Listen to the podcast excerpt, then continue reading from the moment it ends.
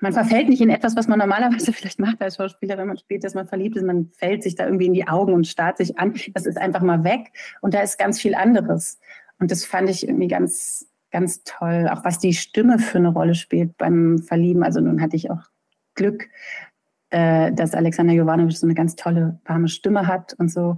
Und das hat sich alles irgendwie, also das, das hat sich gut ergeben. Das fand ich, fand ich eine tolle Erfahrung, das spielen zu dürfen.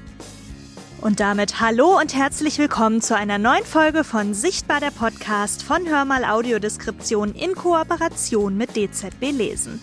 Ich bin Tomke aus dem Hörmal-Team und in dieser Folge spreche ich mit der Schauspielerin Christina Attenstedt und der blinden Juristin Pamela Papst. Christina ist die Hauptdarstellerin der Serie Die Heiland, wir sind Anwalt. Darin spielt sie die blinde Anwältin Romy Heiland und das Vorbild aus dem realen Leben dafür ist niemand Geringeres als Pamela Papst. Deutschlands erste geburtsblinde Strafverteidigerin. Pamela war ja schon einmal bei uns im Podcast zu Gast und hat über ihren Alltag berichtet. Nun gehen wir näher auf ihre Arbeit in der Serie ein. Die neue Staffel startet am 29. August im 1. und ist ab dem 22. August bereits in der ARD Mediathek verfügbar. Und wir bekommen auch durch die Hauptdarstellerin Christina Attenstedt spannende Einblicke in die Zusammenarbeit. In dieser Folge lernen die beiden übrigens auch selbst noch etwas voneinander, obwohl sie sich schon sehr lange kennen. Ich wünsche euch viel Spaß. Spaß. Pamela, die neue Staffel von Die Heiland startet ja dann auch bald und von Produktionsseite ist ja bestimmt Vorfreude da und auch Aufregung. Ähm, aber wie ist das denn eigentlich bei dir? Bist du da auch aufgeregt? Also ich freue mich natürlich auch riesig darauf, wenn es jetzt wieder ähm, losgeht, wenn es wieder weitergeht. Und ähm, ja, ich schaue die Folgen auch immer dann linear auch im Fernsehen. Also ich schaue nicht vor schon in der Mediathek oder so, oder ich kriege jetzt nicht vor von der Produktion das schon zum Sehen. Also ich bin dann auch immer an dem Tag sozusagen voller Vorfreude auf das Ganze und auch eben zu sehen, wie es dann in der Umsetzung geworden ist. Ich kannte ja das Buch dann auch und ähm, wie es dann tatsächlich geworden ist, das weiß ich dann vor auch noch nicht. Ah, okay. Du bist ja in der vierten Staffel auch für die Produktion beratend tätig. Ähm, du prüfst ja zum Beispiel äh, juristische oder auch so blindenspezifische Dinge.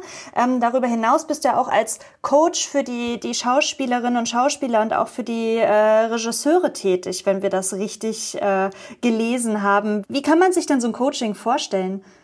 Naja, also es ist ja so, dass, ähm, also wenn es jetzt zum Beispiel konkrete Fragen gibt oder so, ähm, die mich ja einfach jederzeit anrufen können oder anschreiben können und einfach auch fragen können, wie sollen wir denn bestimmte Sachen zum Beispiel machen. Aber mir persönlich ist Coaching eigentlich am liebsten immer in der Form, dass ich eben allen anbiete, sie mitzunehmen, also die Schauspieler mitzunehmen, zum Beispiel einen Tag mit ins Gericht oder einen Tag mit in die Kanzlei oder gern auch mehrere Tage. Ähm, und dass sie eben einfach das, was sie später spielen sollen, sollen, dann möglichst auch einfach real mal erleben, damit sie das für sich selber dann auch übernehmen können und da einfach ein gutes Anschauungsmaterial dann haben. Also mhm. Coaching mhm. bedeutet im besten Fall halt wirklich einfach die Leute mitnehmen, wenn sie denn Zeit dafür haben. Hast du mal irgendwie so eine Situation, so jetzt mal ganz außer der Reihe die Frage, aber es schoss mir gerade so im Kopf, hast du mal irgendwie so eine Situation in so einem Coaching gehabt, wo so der ähm, die Person, die gecoacht wurde, von dir so gesagt hat, so boah krass, das hätte ich jetzt so überhaupt nicht gedacht, dass das jetzt so und so ist? Also jein, also, also es war schon ganz lustig, äh, wenn ich dann äh, Sina zum Beispiel mitgenommen hatte ins Gericht ähm, ähm, im, im Zusammenhang mit einer Folge, auch die wir gemacht haben, wo wir einen Fall hatten, der dazu ganz gut passte, ähm, wo der Richter Sina dann gleich ähm, eingespannt hat, wirklich als, als Assistentin, als Vorleserin, als Mädchen für alles. sagen und sie dann gleich in diese Rolle kopfüber reingestopft wurde. Ähm, oder auch als Christina und ich uns das allererste Mal getroffen haben bei uns im Büro ähm, für die, also für die zweite Staffel, also für Christinas erste Staffel, ähm, wo es dann an der Tür klingelte und äh, eine Lebensgefährtin von einem Verhafteten vor der Tür stand und sie dann gleich heute die Polter in so ein Gespräch quasi reingeworfen wurde. Also eigentlich passiert immer irgendwas ähm, Unvorhergesehenes, wenn man die Leute mitnimmt. Wahnsinn. Ja, für alle Hörerinnen und Hörer ähm, des Sichtbar-Podcasts gerne auch nochmal der Verweis, das verlinken wir euch auch nochmal in den Show Notes. Wir haben ja schon mal mit Pamela Papst eine tolle Folge aufgenommen mit unserem lieben Autor Konstantin Streter. Da erzählt Pamela auch ganz, ganz viel aus ihrem Alltag und über ihren Werdegang. Also hört da gerne nochmal rein.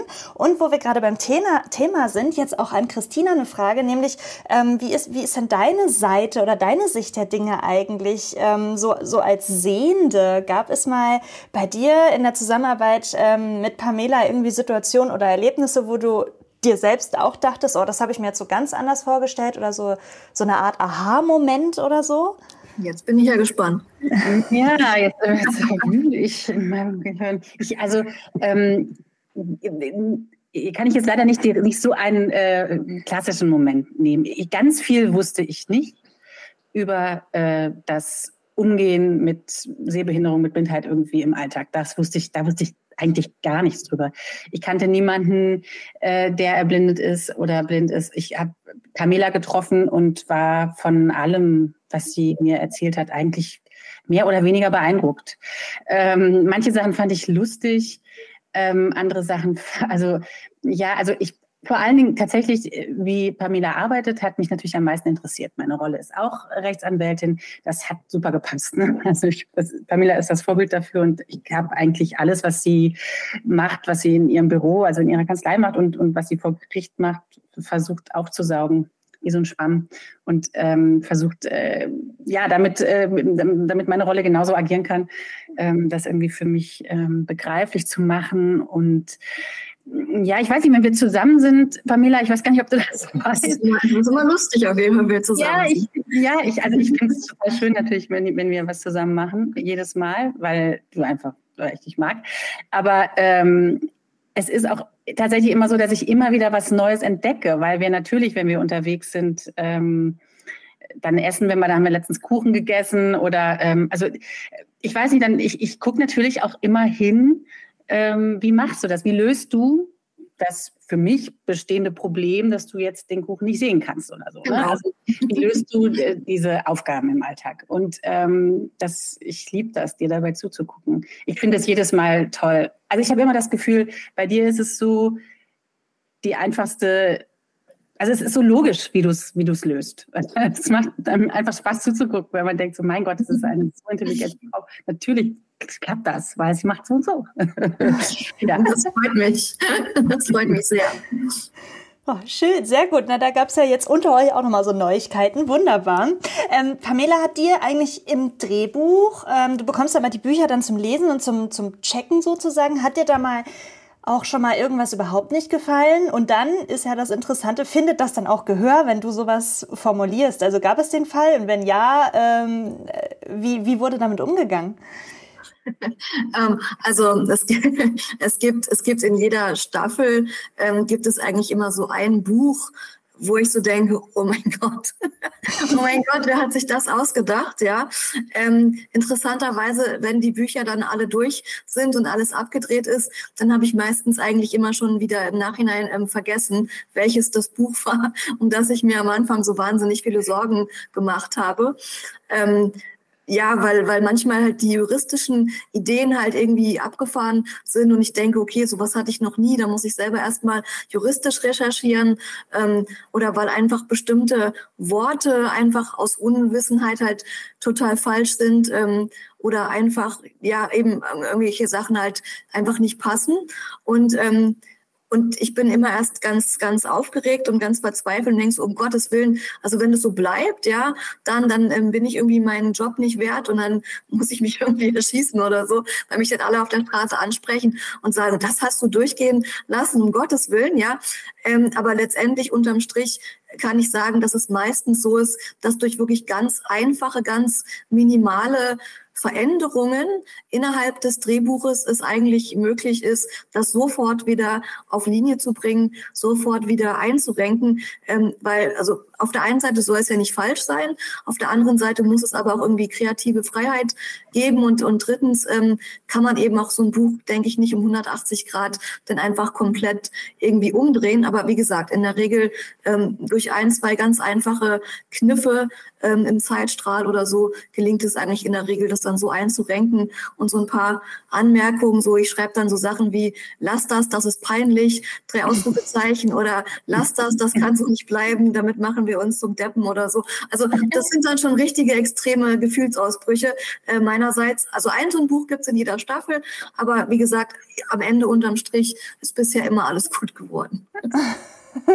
Sehr gut. Ähm, und das ist ja jetzt auch schon äh, für dich, Christina, die dritte Staffel, ähm, in der du mit dabei bist. Mal auf den Anfang zurückgeblickt. Ähm, was waren eigentlich so die, die Rückmeldungen von, von Schauspielkolleginnen und Kollegen, als du die Rolle übernommen hast? Ähm, Gab es da vielleicht auch Vorbehalte?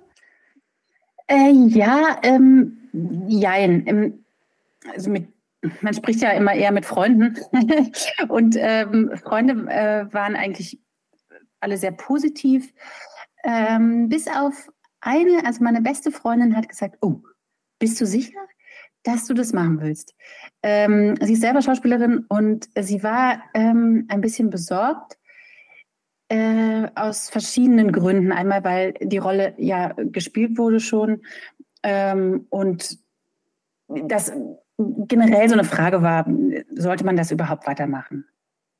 Ähm, dieser Martinek äh, äh, hat das großartig gespielt, das ist das zweite. Und da fragt man sich, okay, komme ich da überhaupt dran? Oder will ich das, also ich wollte es natürlich nicht imitieren, äh, irgendwie mein eigenes darin finden ähm, und ja, meine beste Freundin meint ja, kannst du machen, was du willst. Nachher kommt das aber einfach nicht an, kommt einfach nicht rüber. Die Leute werden Vorurteile haben. Die werden vor, also die Leute werden es nicht sehen wollen, weil du die Zweite bist und du kannst eigentlich machen, was du willst. Es wird nicht. Die hatte Angst um mich. Das ist äh, wahrscheinlich, weil sie eine so gute Freundin ist. Ähm, viele andere haben mir Mut gemacht und haben gesagt, natürlich ähm, ähm, ist das, das ist schön, dass ihr das angeboten wurde. Macht das mal. Das wird schon. Und ja, und so war ich zwischen Panik und Vorfreude in der ersten Staffel, ja. Okay, und das hatte aber eher quasi wirklich damit zu tun, dass die Rolle vorher von jemand anderem gespielt wurde. Und das hatte jetzt gar nichts damit zu tun, dass du eine blinde Person spielst, quasi.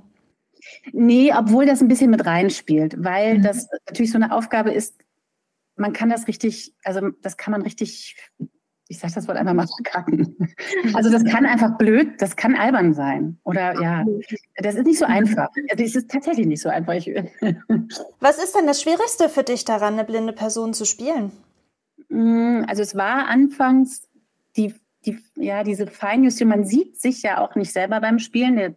Die meisten Menschen, die äh, die, die Serie einschalten, sehen sie aber.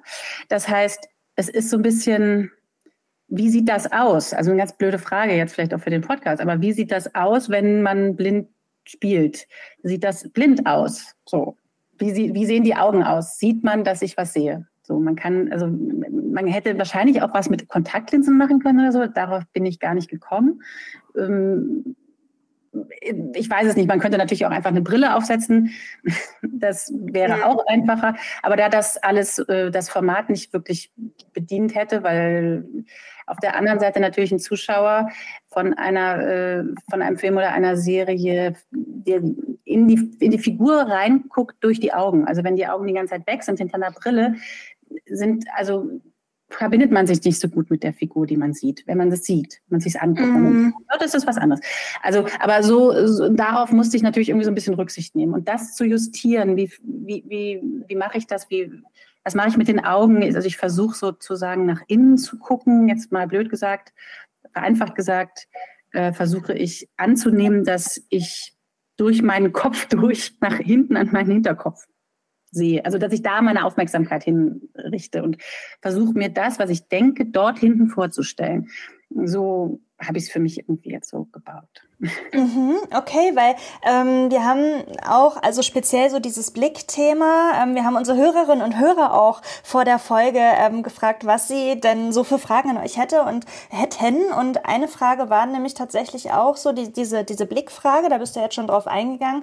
Und vor allem ähm, hat sich eine Hörerin äh, dafür interessiert, wie sich das auch speziell in Liebesszenen für dich anfühlt, weil da ist es ja jetzt auch als, als sehende Person sind ja so, so, so romantische Momente oder so, da passiert ja total viel mit Blicken. Wie ist denn das als sehende Person ähm, in Liebesszenen eine blinde Person zu spielen? Das muss ich sagen, finde ich ganz toll.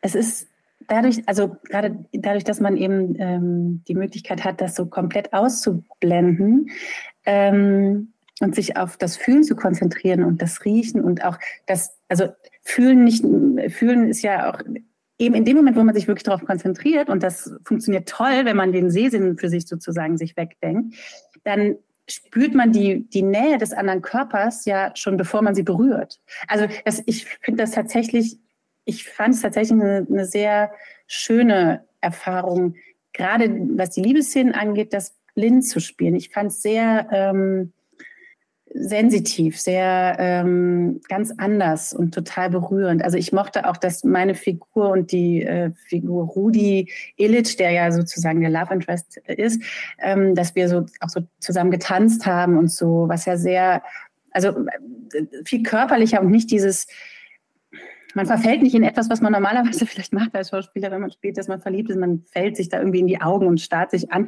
Das ist einfach mal weg und da ist ganz viel anderes.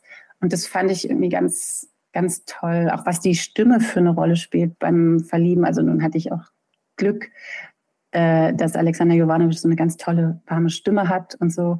Und das hat sich alles irgendwie, also das, das hat sich gut ergeben. Das fand ich, fand ich eine tolle Erfahrung, das spielen zu dürfen. Mhm.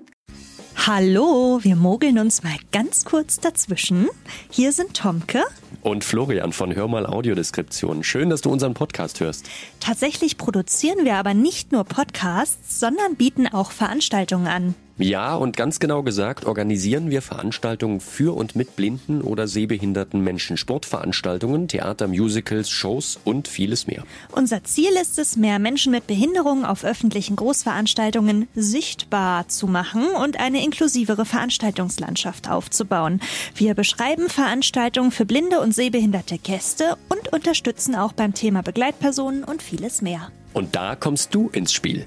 Wenn du nämlich selbst eine Veranstaltung planst oder als Besucherin oder Besucher über Veranstaltungen informiert werden möchtest, die wir beschreiben, dann empfehlen wir dir unseren Newsletter. Den kannst du auf unserer Website www.hörmal-audio.org slash Kontakt abonnieren. Hör mal mit OE geschrieben, ganz wichtig. Und noch einfacher ist es, uns direkt zu schreiben, zum Beispiel per E-Mail an veranstaltungen.hörmal mit oe-audio.org. Wir freuen uns, von dir zu hören und jetzt geht's weiter mit der Folge. Pamela, ähm, Frage an dich. Hat sich aus deiner Sicht das Bewusstsein für die Darstellung von ähm, Sehbehinderung bei den Produzentinnen und Produzenten verändert? Ähm, wir hatten zum Beispiel, äh, nur um, um die Frage quasi zu unterfüttern, was so der Hintergrund dieser Frage ist, wir hatten eine Rückmeldung von einer Hörerin, ähm, bei der ganz am Anfang der Serie der Eindruck entstanden ist, dass Romy Heiland eher so ein bisschen als unbeholfen, hilflos äh, irgendwie dargestellt wird. So, ach, die arme ähm, Blinde, die, die hat es quasi so ganz schwer ohne Assistenz, weil da war irgendwie, glaube ich, so eine Szene, ähm, wo, ähm, wo Romy Heiland irgendwie schnell irgendwie zu einer, zu, ins Gericht oder so musste und dann ähm, war die Assistenz aber irgendwie nicht da und dann war alles quasi so ganz, ganz schlimm und schrecklich. Also jetzt mal ganz platt gesprochen. Ähm, das ist so bei der Hörerin als Eindruck ähm, entstanden und, und da hatten wir uns dann einfach gefragt, okay, ähm, war da einfach noch ein anderes Bewusstsein? Vielleicht hat sich das über die Staffeln irgendwie verändert. Ich, also ich, ich denke eigentlich nicht. Also ich weiß, dass es viel Diskussionen halt um die äh, Szene in der ersten Staffel hat mit dem Schneiden von dem Fleisch äh, halt gab, sozusagen, ja. Im, so Thema hilflos, nicht hilflos, selbstbewusst, nicht selbstbewusst. Ähm, aber also kann ich jetzt so eigentlich nicht nicht wahrnehmen. Ich weiß nicht, also ähm, wie du das siehst, Christina. Also du natürlich dann für die zweite bis vierte Staffel sozusagen, aber also kann ich so eigentlich nicht wirklich ähm, bestätigen, da ja viele Personen auch durchgängig sozusagen ähm, also beteiligt sind und äh, wir da jetzt in dem Sinne ja eigentlich keine, keine Wechsel ähm, oder so hatten. Also äh, würde ich jetzt eigentlich nicht sagen, dass sich das Bewusstsein für die Darstellung da ähm, verändert hat. Ähm, viele Fans sind ja auch, äh, nee, viele, viele Personen sind ja auch Fans von Romy Heilands äh, Assistentin, ähm, die ja durchaus für Humor sorgt. Ähm, und eine blinde Juristin, die wir kennen, ähm, die hat gefragt, wie das in deinem Alltag als Juristin ist, Pamela. Findest du gute Arbeitsassistenzen und was macht eine gute Arbeitsassistenz für dich aus? Ähm, also ich muss erst mal sagen, also ich habe also ich habe ja mehrere Assistenzkräfte. Ich bin so fleißig, dass eine schon gar nicht mehr ausreicht. ähm, und ähm, also ich habe eine Hauptassistentin sozusagen für 34 Stunden in der Woche und dann habe ich noch zwei weitere Arbeitsplatzassistenten, die sich quasi dann nochmal die übrigen Stunden teilen. Also ich habe äh, 48 Stunden Assistenz in der Woche. Und ähm, ja, eine gute Arbeitsplatzassistenz, denke ich. Also sie muss, ähm, sie muss auf jeden Fall äh, geduldig sein. Ähm, sie muss die Dinge auch einerseits in der Hand haben, aber andererseits sich eben auch zurücknehmen. Also sie muss quasi sich hinter ihrem Chef, ihrer Chefin sozusagen auch zurücknehmen, darf sich auch jetzt nicht zu sehr ähm, in den Vordergrund spielen, muss aber immer natürlich dann ähm, parat sein, wenn sie gebraucht wird. Und ähm, natürlich ist es ein Job, also ein Job, der bezahlt wird, aber es ist natürlich auch ein bisschen Idealismus erforderlich, denke ich, ähm, weil man auch nicht immer alles so hundertprozentig ähm, vergüten kann. Und man ist sich schon auch sehr nah. Also es ist kein normales Arbeitsverhältnis, sondern man ist sich auch sehr nah. Und ähm, auch manchmal, wenn man lange, viele Jahre zusammen ist, fast so ein bisschen wie so ein Ehepaar. ist denn, nächste Hörerfrage, äh, deine Assistenz oder deine AssistentInnen, ähm, sind die genauso verrückt wie die, die äh, Romy Heiland hat? Ähm, nein, also äh, meine, meine Assistenten, Assistentinnen ähm, beklagen sich äh, auch manchmal darüber, dass dann irgendwelche Verwandten, Bekannten halt sagen, ach na ja, ihr habt ja eh nichts zu tun, ihr seid eh nur die ganze Zeit irgendwie unterwegs und es ist ja irgendwie ein lauer Job oder so. Also in der Realität ist es natürlich alles noch viel stressiger und viel actionreicher, ähm, als es in der Serie dargestellt wird, weil natürlich wie auch bei der Polizei in so einer Kanzlei in der Realität natürlich viele, viele Fälle parallel laufen und vorwärts und rückwärts und kreuz und quer und so und eben nicht so linear in einem Fall gearbeitet werden kann wie jetzt in der Serie. Serie. Ne? Mhm. Wie sieht's denn, du hast es eben schon angesprochen, das Thema Vergütung. Ähm, auch wieder eine Frage aus unserer Hörerschaft. Ähm, wie ist das eigentlich mit deiner Beratungsleistung? Ist die bezahlt, wenn wir jetzt mal so ganz indiskret fragen dürfen? Oder ähm, wird davon ausgegangen, wie das halt in anderen Bereichen halt auch häufiger der Fall ist? Naja, als blinde Person macht man mal einfach so mit und gibt halt seine Expertise so ähm, dazu. Also das begegnet uns tatsächlich ganz oft. Deswegen haben wir uns uns das gefragt und tatsächlich unsere Hörerschaft auch.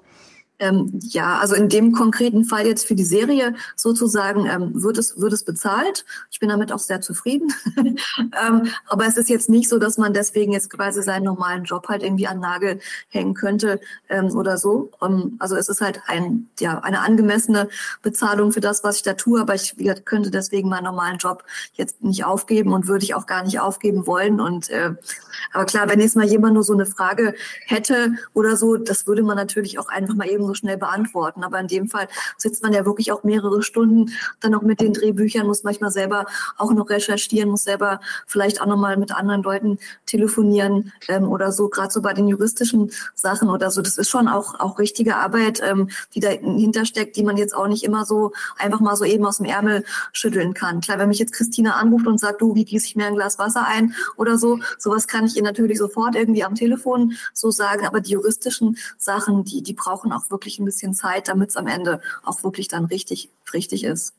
Auf jeden Fall. Christina, wie ähm, ist denn das jetzt, wenn du zum Beispiel Pamela anrufst? Wie gießt du dir denn ein Glas Wasser ein? Wie ist denn das insgesamt? Wie hat denn die Arbeit an der Serie ähm, deine alltägliche Aufmerksamkeit auf das Thema Menschen mit ähm, Seh, in Klammern, Behinderung äh, beeinflusst? Mm, ich nehme Menschen mit Sehbeeinträchtigung, blinde Menschen wahr, jetzt äh, viel häufiger. Mhm. Ähm, das ist dieses Prinzip, wenn man, nicht, wenn man schwanger ist, sieht man ständig überall Schwangere. Wenn man eine blinde Figur spielt, sieht man plötzlich blinde Menschen. Die sind mir vorher gar nicht so aufgefallen. Das finde ich positiv. Äh, ich sehe sogar, nachdem mir das dann erklärt wurde, ähm, was es so alles gibt an, ähm, ja, an baulichen Maßnahmen in der Stadt. Also hier in Berlin gibt es ja dann schon einiges und freue mich dann immer total. Also ich bin ja U-Bahn gefahren, ohne zu wissen, wofür, oder Bus gefahren, ohne zu wissen, wofür die Noppen. Ich dachte, das ist, damit man sich festhalten kann, die Noppen an den, an den ähm, Haltestangen oder so. Also da, da, man ist ja einfach blöd auch äh, als äh, Mensch, der nicht mit Menschen mit Sehbehinderung oder Sehbeeinträchtigung ähm, zusammen ist im Alltag so, ja. Also das sind alles Sachen, die empfinde ich als Bereicherung und ähm, überhaupt empfinde ich es als Bereicherung, das auch so ein bisschen ausprobiert zu haben, äh, wie das wäre theoretisch nicht zu sehen. Also so, ich habe natürlich absolut null die Erfahrung damit, ähm, die ich haben müsste, aber es ist trotzdem ein bisschen, man versetzt sich in was hinein, man, man, man oft habe ich die Situation, dass ich denke, ähm, wie, wie würde ich das jetzt machen, würde ich nicht sehen. Weil ich das ja ständig auch trainiere, dadurch, dass da ständig Szenen sind, in denen ich das dann sozusagen irgendwie machen muss. Und das empfinde ich als totale Bereicherung, weil es irgendwie einen anderen Rhythmus hat, eine andere Herangehensweise hat. Und das ist immer gut im Leben. Viele denken ja vielleicht, dass Romy Heiland Pamela Papst ist, aber Romy Heiland ist natürlich eine fiktive Figur. Wie viel Pamela Papst steckt denn aber in Romy Heiland? Was sind vielleicht Gemeinsamkeiten? Was sind Unterschiede? Das werde ich immer ganz oft gefragt. Also ähm, klar, also klar ist Pamela nicht Romy und Romy nicht Pamela und Christina äh, ist Romy und irgendwie auch Pamela und alles zusammen, ja. Ähm, also ich würde schon sagen, so 85 Prozent ähm, von Pamela steckt auf jeden Fall auch in, in Romy drin, weil ich ja sozusagen auch das bin, ähm, womit Romy äh, quasi zum Leben erweckt wird, weil ja auch die Schauspielerinnen, ähm, die dafür gesorgt haben, dass die Romy zum Leben erweckt wird, halt sich von mir auch immer alles stibitzen sollten und sollen, was sie benötigen, um halt eben die Romy zum Leben zu erwecken. Von daher bin ich schon auch glücklich eigentlich, dass so viel von mir da drin steckt. Also sie ist schon, ist schon gut so, die Romy, wie sie ist. Sehr gut. Christina, eine Frage jetzt zum Abschluss. Ähm, worauf können sich die Fans in der neuen Staffel denn freuen? Oh, ähm, natürlich auf Mandanten. Das ist ja immer so, in jeder Folge gibt es einen Mandanten und die sind äh, wirklich wieder komplett irre.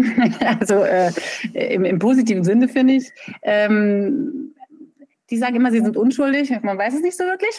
Am Ende stellt sich vielleicht auch mal was anderes raus. Äh, die kommen aus ganz unterschiedlichen Welten in Berlin und in jeder Folge taucht man in irgendwas ein. Es gibt einen Schäfer, der seine Schafe im Schlosspark Charlottenburg weidet. Es gibt äh, ein, in der ersten Folge ein Limousinenfahrer, der Kokain dabei hatte, einen Unfall gebaut hat, behauptet, es wäre nicht sein Kokain. Also äh, kriminelle oder auch nicht kriminelle ähm, Mandanten, die Romy Heiland auf Trab halten.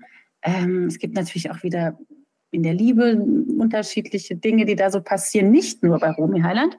Wir haben einen äh, darf man das eigentlich sagen? Ja, es wird eine neue Figur geben, eine ganz tolle, äh, die Staatsanwältin, Frau Santos taucht auf, äh, ein harter Brocken für Romy. Also ja, ganz viel Neues.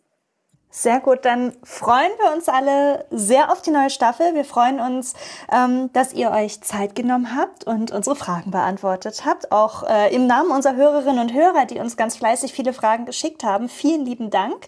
Ähm, ja, und dann würde ich sagen, wir schalten alle pünktlich Ende August zum Staffelstart den Fernseher ein und freuen uns sehr. Vielen Dank, ihr beiden. Danke für die Einladung. Dankeschön.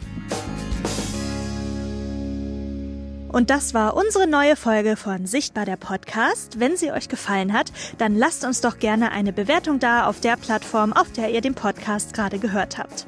Falls ihr mal Themenwünsche oder auch Vorschläge habt, dann schreibt uns eine E-Mail an sichtbar at hörmal mit oe, hoermal, audio.org, org. Übrigens machen wir nicht nur diesen Podcast, sondern wir beschreiben auch deutschlandweit Veranstaltungen live vor Ort für Menschen mit einer Seheinschränkung. Schaut doch mal in unseren Veranstaltungskalender. Wir würden uns freuen, euch auch mal persönlich bei einer unserer Veranstaltungen mit Audiodeskription kennenzulernen. Eine Übersicht unserer Veranstaltung findet ihr auf unserer Website unter www.hörmal, wieder mit OE, hoermal, audio.org slash events. Wir bieten übrigens auch ein Veranstaltungs-Newsletter an und wenn ihr da gerne eingetragen werden möchtet, dann schreibt uns doch einfach eine E-Mail. Wir freuen uns auf euch und sagen bis bald.